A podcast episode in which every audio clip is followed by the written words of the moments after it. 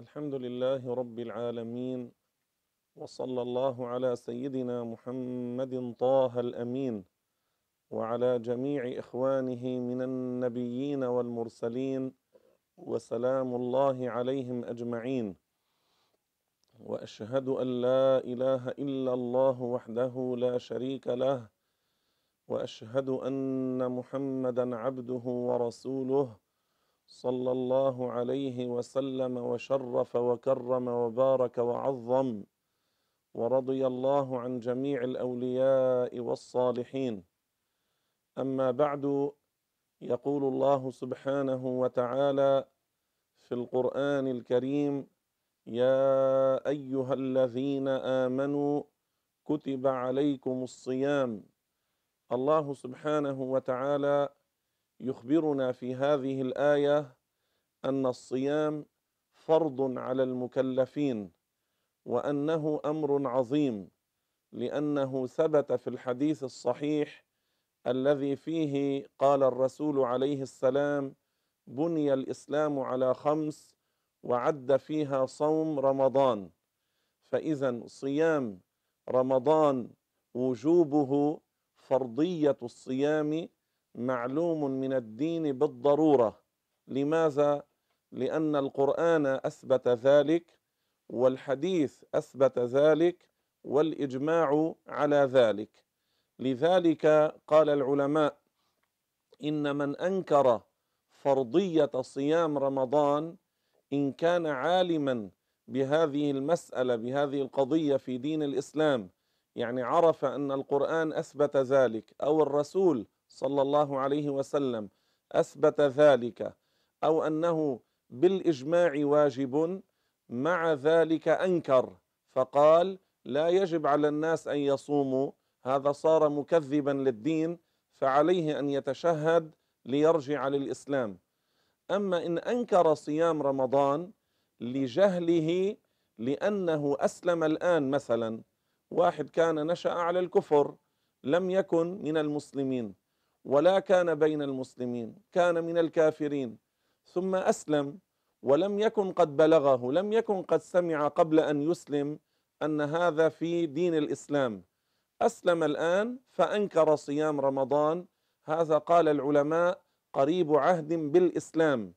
يعلم ولا يكفر. لماذا؟ لأنه ليس عن عناد.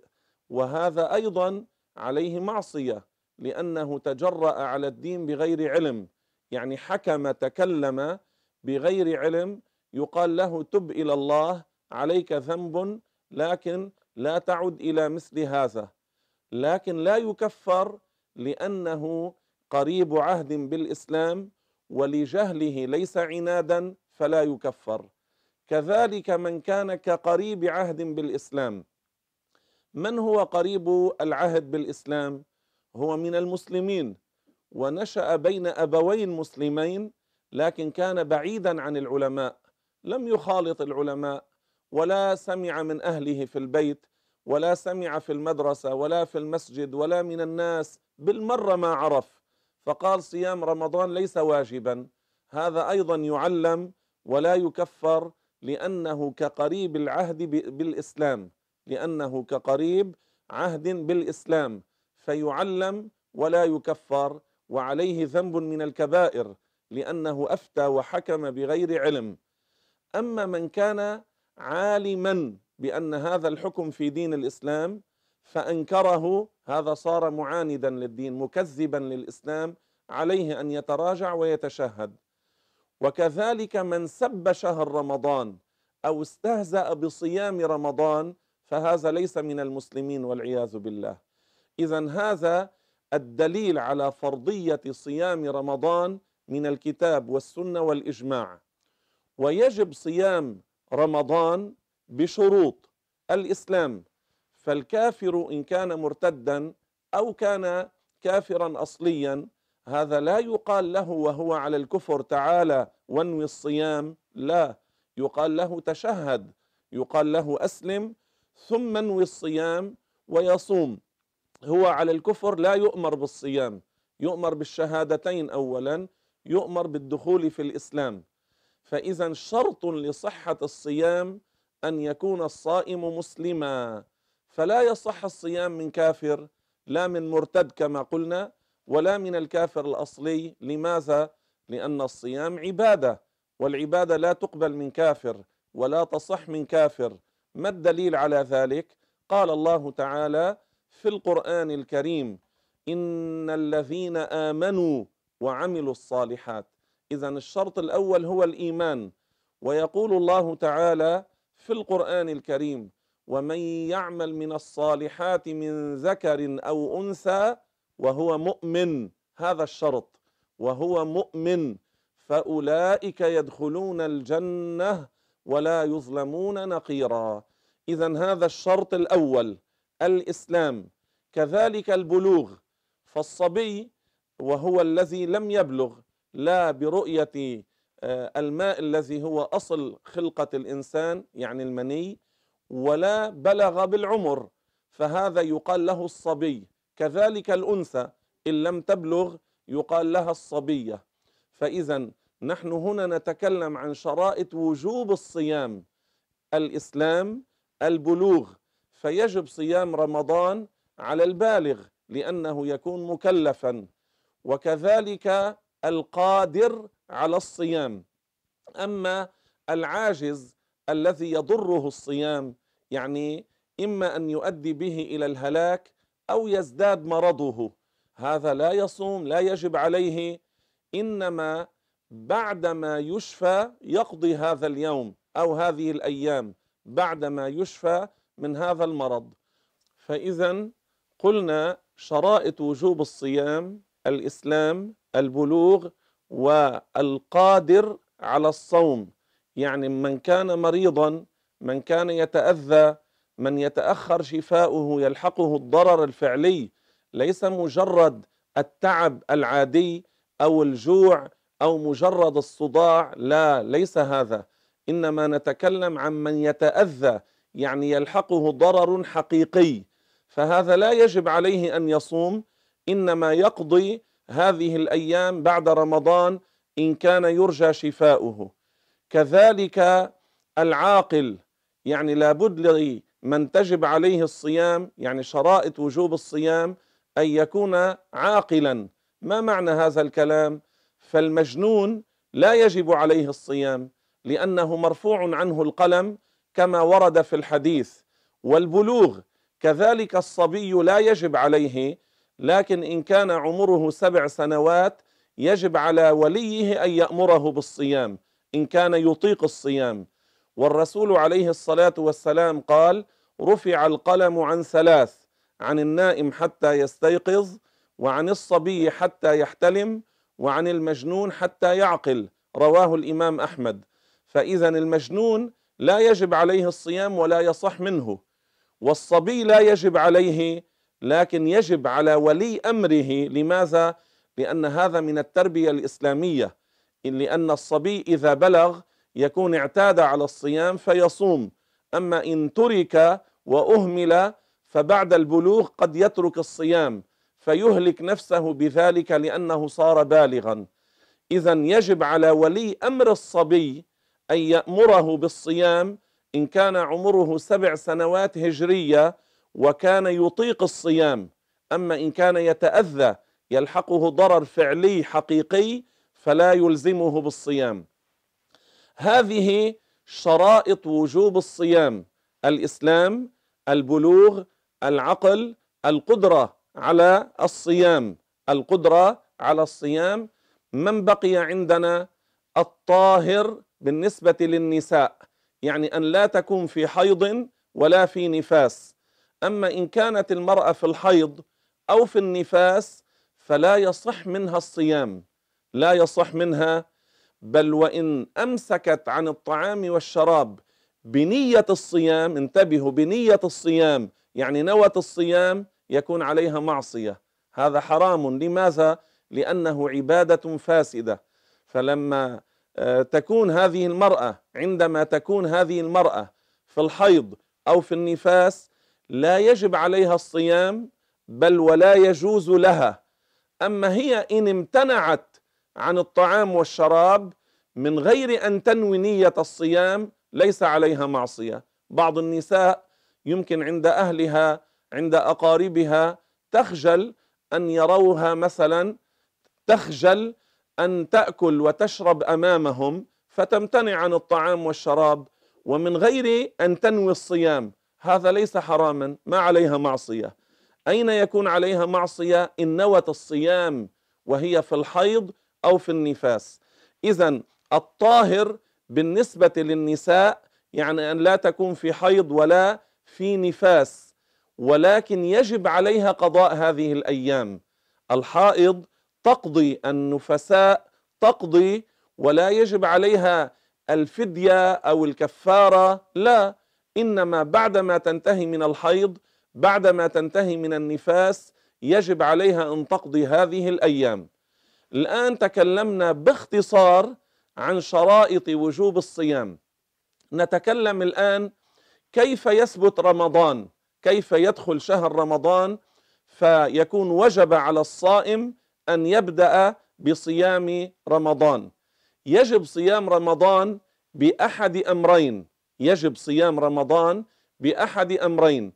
برؤية هلال رمضان ليلة الثلاثين من شعبان. ليلة الثلاثين من شعبان ما معنى هذا؟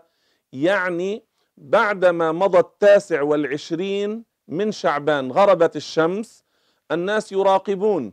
والمراقبة تكون في جهة المغرب مكان غروب الشمس إن رؤي الهلال يكون اليوم التالي أول يوم من أيام رمضان فإن راقبنا ولم نرى الهلال ليلة الثلاثين من شعبان ماذا نعمل؟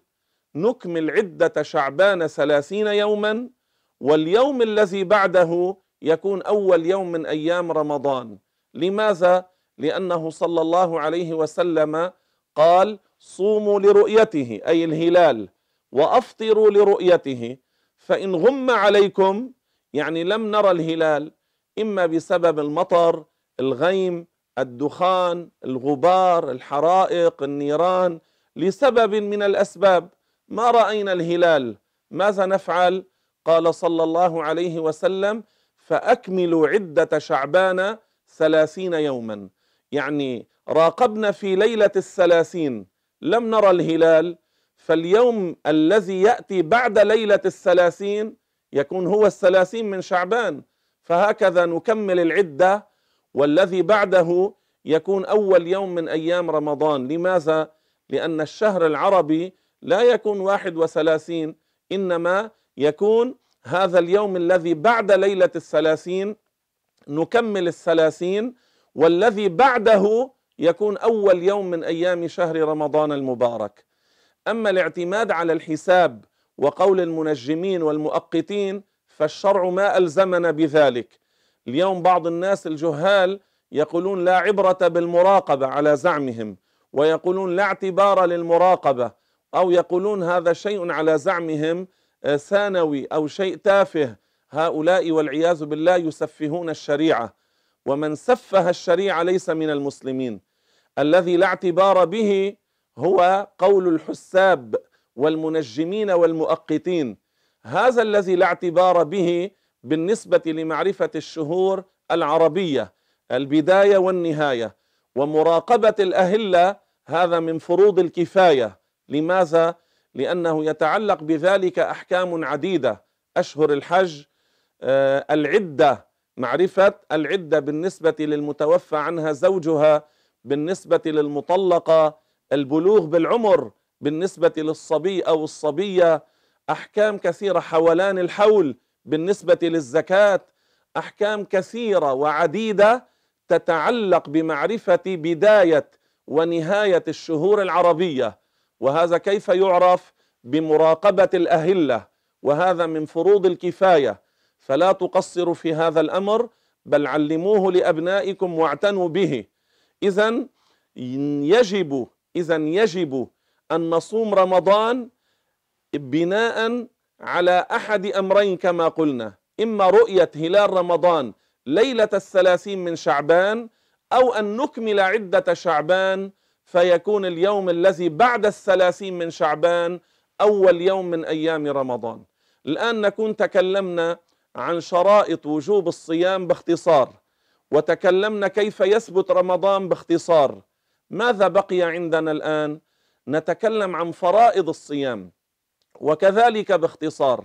فرائض الصيام اولا النية والنية محلها القلب فلا يشترط التلفظ بها باللسان. لماذا؟ لأن النية محلها القلب. الرسول عليه الصلاة والسلام يقول إنما الأعمال بالنيات فإذا لا بد للذي يريد الصيام من النية. وأين محل النية؟ القلب. ومتى يكون وقت النية؟ في الليل قبل الفجر. يعني بعد غروب الشمس وقبل دخول الفجر كل هذا الوقت الواسع هو وقت للنية. فلو نوى الإنسان بعد المغرب مباشرة لكن تحقق من غروب الشمس تأكد أن الشمس غربت فنوى صيام اليوم التالي من رمضان صح لأنه نوى في الليل.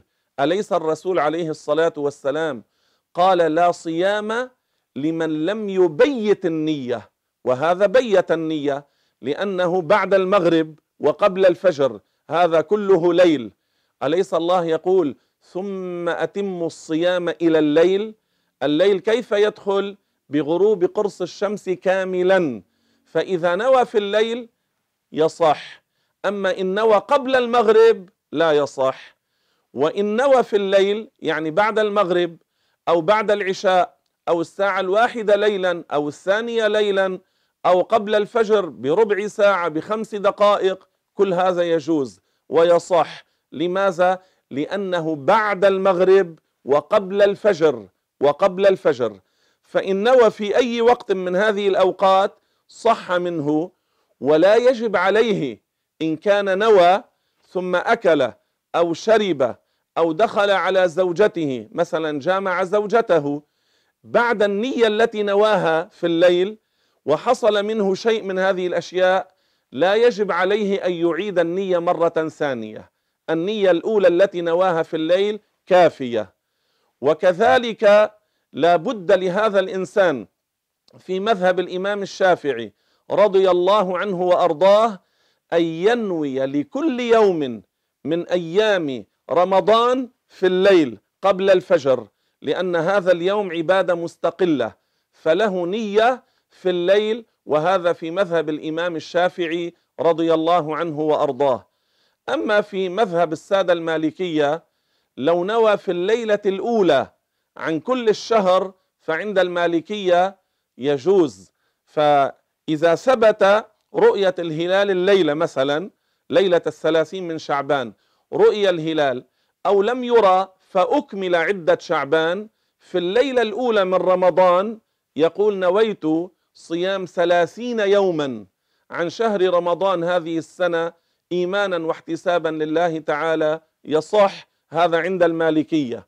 والاحتياط أن يعمل بالمذهب الشافعي فينوي لكل يوم من أيام رمضان في الليل يعني قبل الفجر. والفرض الثاني من فروض الصيام هو الإمساك. ما معنى الإمساك؟ يعني الامتناع عن كل المفطرات من الفجر وحتى المغرب مع النية. هذا الصيام. أما لغة هو الإمساك يعني الامتناع عن الطعام والشراب وما شابه. هذا من حيث اللغة الصيام معناه الإمساك. أما شرعا الامتناع عن كل المفطرات من الفجر وحتى المغرب. ما معنى وحتى المغرب؟ أي إلى دخول المغرب مع النية المبيتة. فيمتنع عن كل المفطرات. هذا هو الفرض الثاني من فرائض الصيام. وأما مفسدات الصيام فمنها الرده والعياذ بالله تعالى. لماذا؟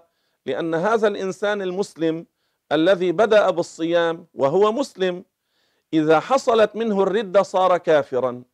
عندما كفر ما عاد مسلما خرج من الإسلام. فاذا لا تصح منه الطاعات والعبادات. والصيام الذي بدأه وهو مسلم فسد هذا الصيام بردته التي حصلت منه والعياذ بالله في نهار الصيام. ما معنى في نهار الصيام؟ يعني بعد الفجر وقبل المغرب.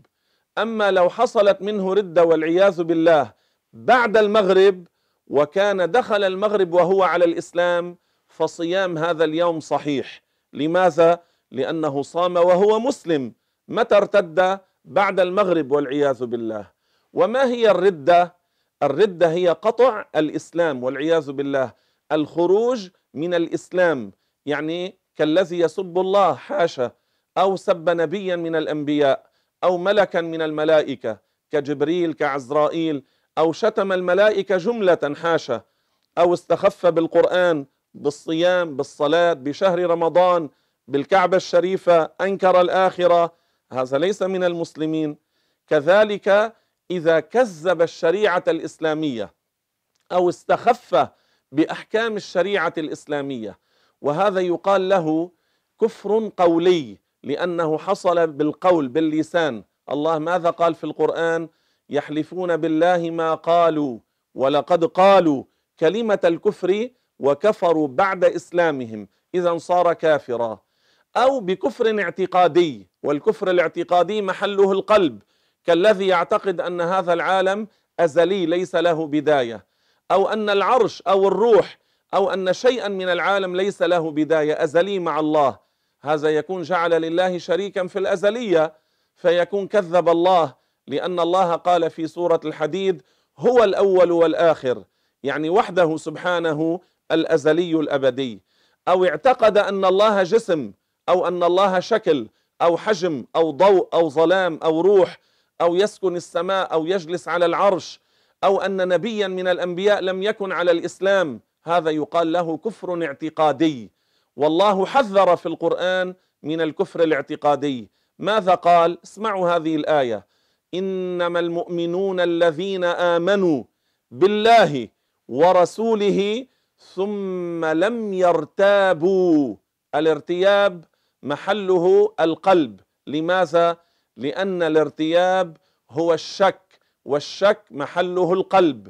اذا القرآن حذر من الكفر الاعتقادي كالذي يعتقد والعياذ بالله تعالى أن نبيا من الأنبياء زنى حاشا أو أن نبيا من الأنبياء عبد الشمس أو الصنم أو كان على اليهودية على البوذية أو كان على دين غير الإسلام. هذا يقال له كفر اعتقادي. ماذا بقي؟ الكفر الفعلي الذي يصدر من الجوارح. كالذي والعياذ بالله يدوس على المصحف كما يحصل من بعض عمال المطابع. انتبهوا نقول بعض ليس كل العمال يفعل ذلك. لا بعض العمال يدوس على المصاحف في المطابع أو يقعد عليها عند نقلها بالسيارات من المطابع إلى المكتبات.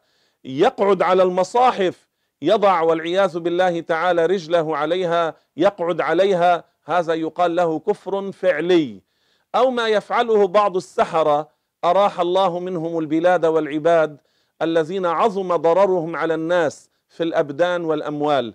ماذا يفعل بعض السحرة؟ يسجدون للشمس أو لإبليس أو يذبحون ديكا للشمس تقربا لإبليس. هذا يقال له كفر فعلي.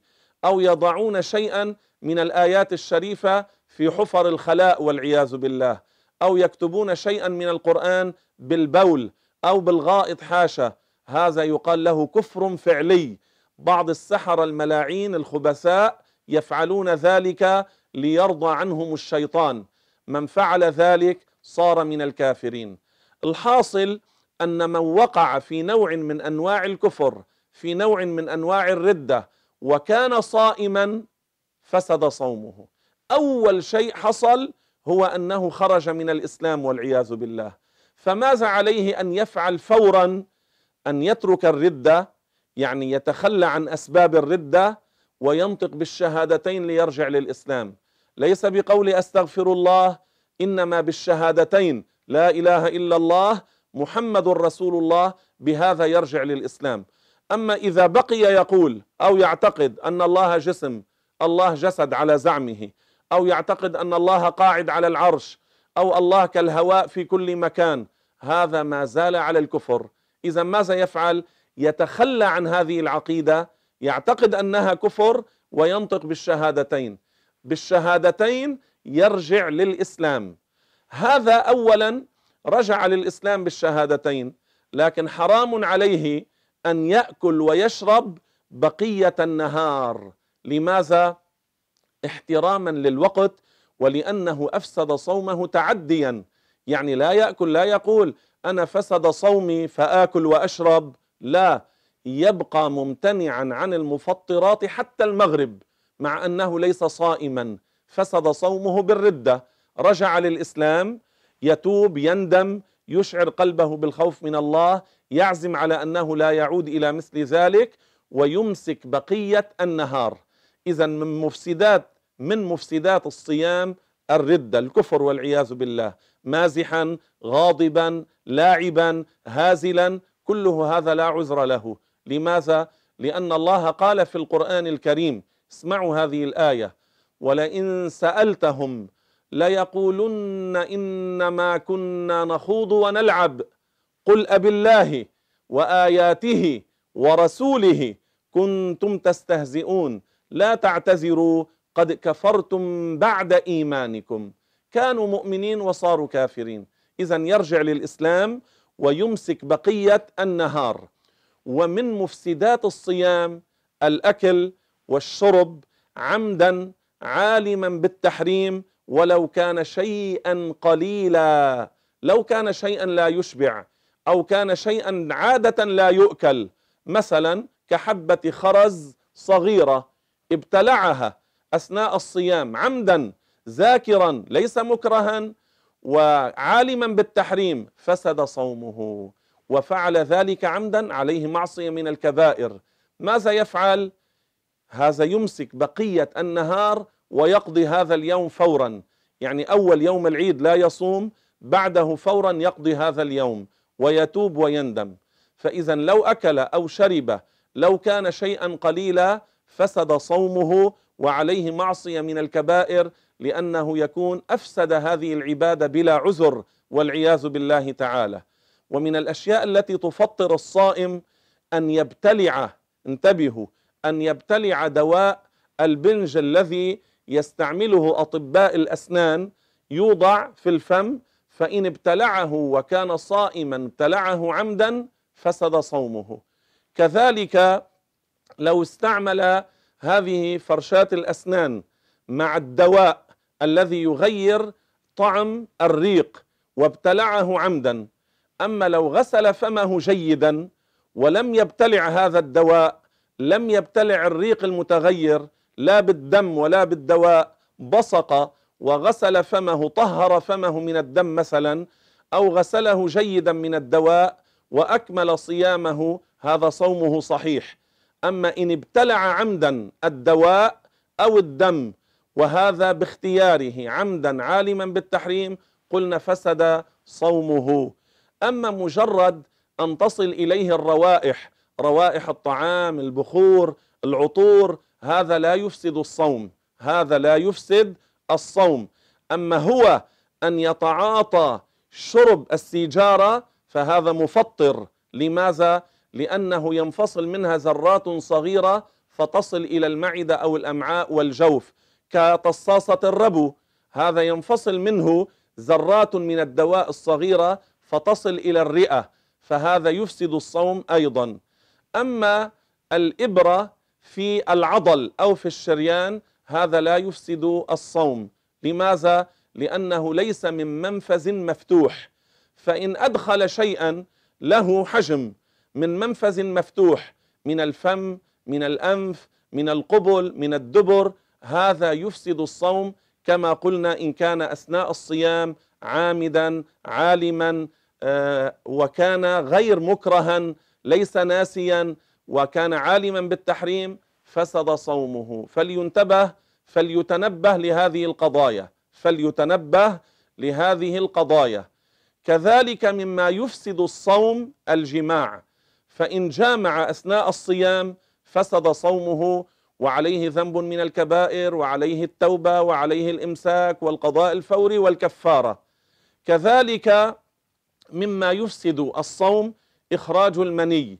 فإن تعمد يعني هو بيده كبعض السفهاء يعملون ما يسمى العادة السرية وفعل ذلك أثناء الصيام هذا عليه معصية وقع في ذنب من الكبائر لأنه أفسد صومه بإخراج المني بهذا العمل والعياذ بالله تعالى. هذا أيضا يفسد الصوم. أما لو كان نائما فاستيقظ جنبا هذا لا يفسد صومه يغتسل ويكمل الصيام. هذا لا يؤثر على الصيام.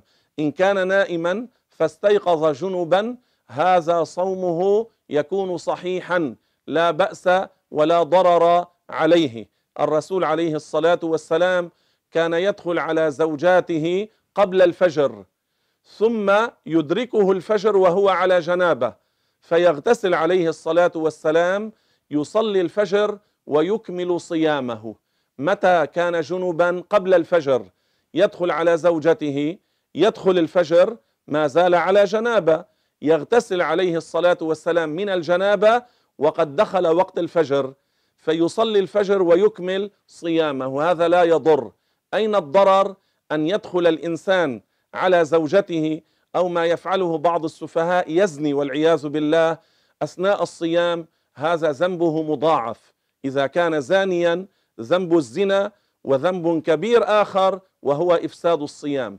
أما إن كان على زوجته وعمل ذلك يعني أثناء الصيام جامعها هذا يكون عليه ذنب من الكبائر لأنه أفسد صيام هذا اليوم عمدا وهذا صوم من الفرائض المؤكدة وهذا الصوم من الفرائض المؤكدة. كذلك مما يفسد الصيام تعمد إخراج القيء تعمد إخراج القيء. ما معنى هذا الكلام؟ يعني أثناء الصيام هو تقايأ هو بفعله تقايأ يعني أخرج القيء عمدا. لو لم يبلع منه شيئا لو غسل فمه فسد صومه. لماذا؟ لأن الرسول عليه الصلاة والسلام قال من زرعه القيء زرعه يعني غلبه فلا قضاء عليه ومن استقاء فليقضي.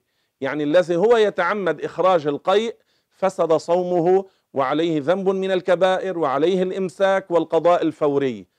أما إن تقايأ مغلوبا ما معنى مغلوبا؟ يعني ليس بإرادته رغما عنه.